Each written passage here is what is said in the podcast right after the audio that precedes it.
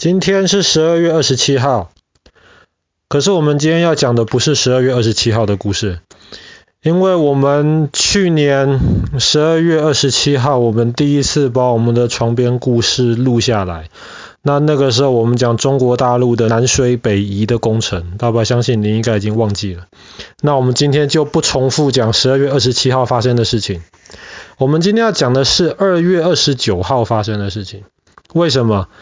因为我们之前讲过那 Gregorian Calendar，讲格里历的时候，我们讲过了闰年。原则上每四年会有一次闰年，闰年的时候二月会多一天。通常二月只有二十八天，只有在闰年的时候才会变到二月二十九天。那今年不是闰年，所以我们今年录故事的时候没有录到二月二十九号这一天。那既然讲到这边，爸爸再多讲一句，我们通常说每四年一次闰年，其实这个是不完全正确的，基本上是。但是比方说，两千年的时候，二零零零年，二零零零年是一个闰年，因为它可以被四整除。可是，一九零零年就不是一个闰年，一九零零年也可以被四整除，但是闰年还有一个规矩。除了被四整除之外，还有一个规矩，就是当它可以被一百整除，但是不能被四百整除的时候，比方说一九零零，它可以被一百整除，但是四百就没有办法了嘛，对不对？那么这个时候就不算闰年，所以严格说，四年一次的说法不完全正确。不过大多数的情况都是这个样子。可是二零一四年，二零一四年它不能被一百整除啊。那爸爸刚刚说的是特别零零结尾的时候，零零结尾代表可以被一百整除嘛。但是如果不能被四百整除的话，就不算闰年。好，这个跟今天的故事没有任何关系，只是因为讲到闰年的时候，爸爸爸提了一下而已。问你，世界最高的建筑物是什么？杜拜塔。我们之前讲过杜拜塔的故事。世界最高的塔是什么？在莫斯科湾上面的一个 structure，从海底到最上面。哦，不是不是，从海底的不算，就是从海面上来算。世界最高的塔是什么？杜拜塔。不是杜拜塔，我就知道你会上当。世界最高的建筑物确实是杜拜塔，或是叫做哈利法塔。但是其实严格来说，哈利法塔不是塔，它是人可以住在上面的地方。世界最高的塔通常指的是上面没有那种建筑物让人家住的。所以加拿大的 CN Tower 是世界第三高，以前是世界最高，现在是第三高。Seattle Lido Tower 不是。那也不是，世界第二高的塔是广州塔。世界最高的塔就是我们今天要讲的故事，就是日本的 Sky Tree，的天空树，或是中文其实翻译成东京的晴空塔。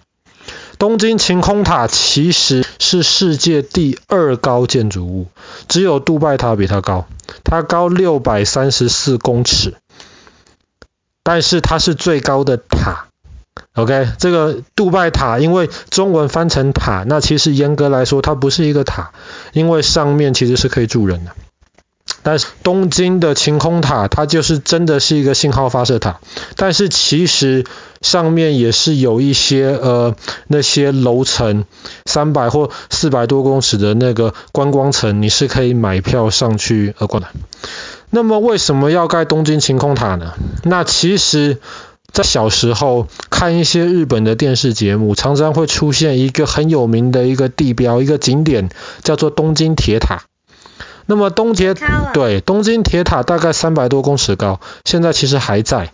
它它本来是一个电报塔，然后曾经它也是东京最高的建筑物。那么为什么需要这么高的的那个电报塔呢？因为以前过无线电，你要能够放电视嘛，让大家能够收到电视的讯号。你造一个比较高的塔了的话，它能够呃遮盖的这些讯号，呃不应该说遮盖，覆盖的这个讯号范围就比较广。可是东京塔盖在那边其实已经很久了，而且慢慢的东京塔附近又盖了更多很高的那一种建筑物。这些房子，它就把原来的东京塔的那些讯号会挡掉，所以会影响东京塔发射讯号的那个效率。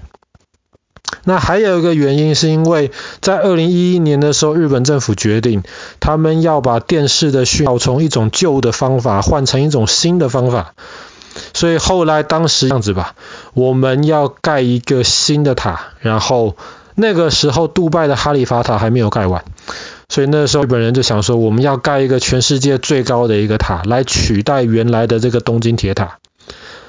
然后他们在二零零六年就开始找地方，确定要盖一个地方。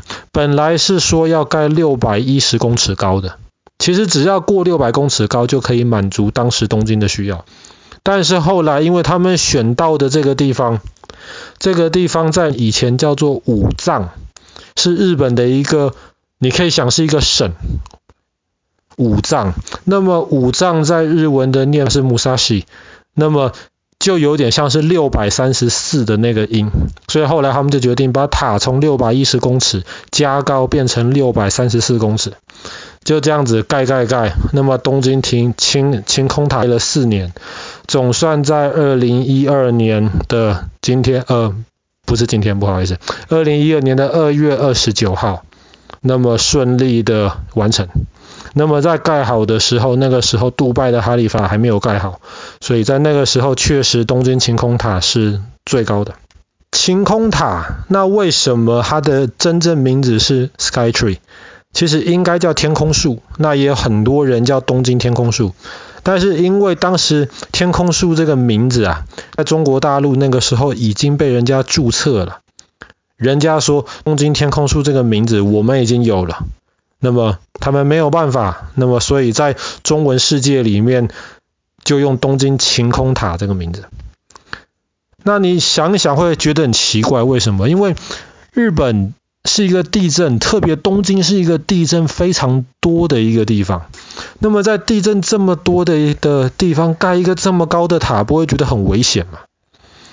那确实其实蛮危险的。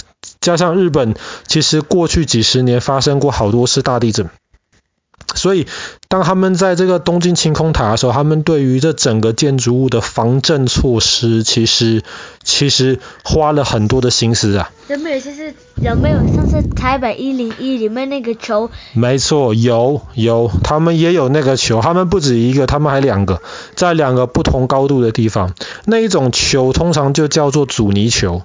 那么阻尼球或是阻尼器这个东西，最主要是它是有一点说吊在那个塔的上面，然后当如果真的有地震的时候，那个塔在往左边晃的的话，那个球也会晃，可是球是往右边晃，往相反的地方晃。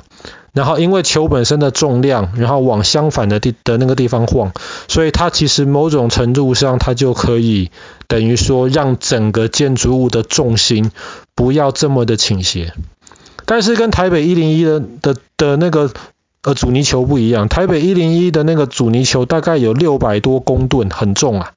东京晴空塔的没那么多。大概几十公吨而已，所以它其实真的用阻尼球防震的效果并不是那么好。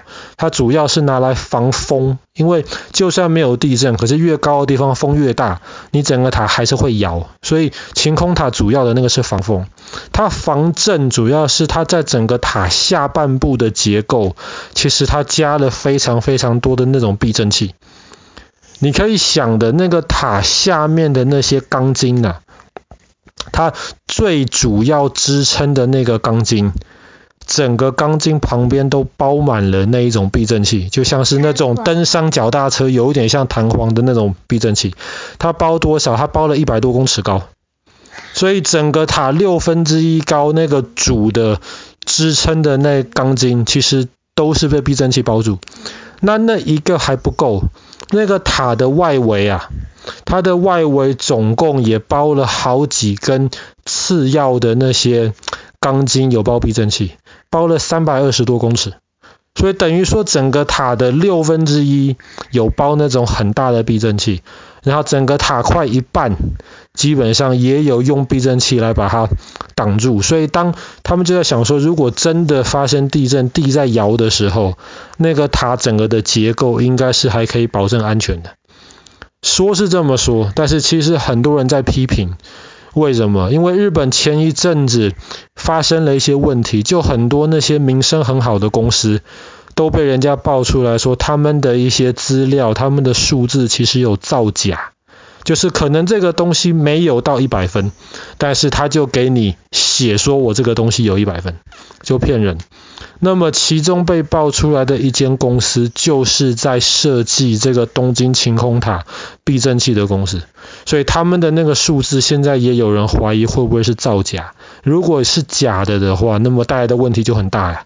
有大地震的话，那么这塔会不会受影响就没有人知道。当然希望这是一个非常非常重要的一个工程，所以希望这个塔本身是没有受到太大的影响。那现在其实有非常多人，当然在疫情之前，有非常多人就是为了去从很高的地方看到这整个东京的风景，特别是你可以看到呃很有名的富士山那一块，所以你就可以买票搭到晴空塔的上面去看风景。当然现在因为疫情的影响，至少国外大概没有什么观光客能够有机会到东京，能够上这个。晴空塔，那我们有没有机会去？爸爸也不知道，就看什么时候这个世界能够重新开放。好啦，我们今天的故事讲到这边，在二零一二年的二月二十九号，东京晴空塔建成。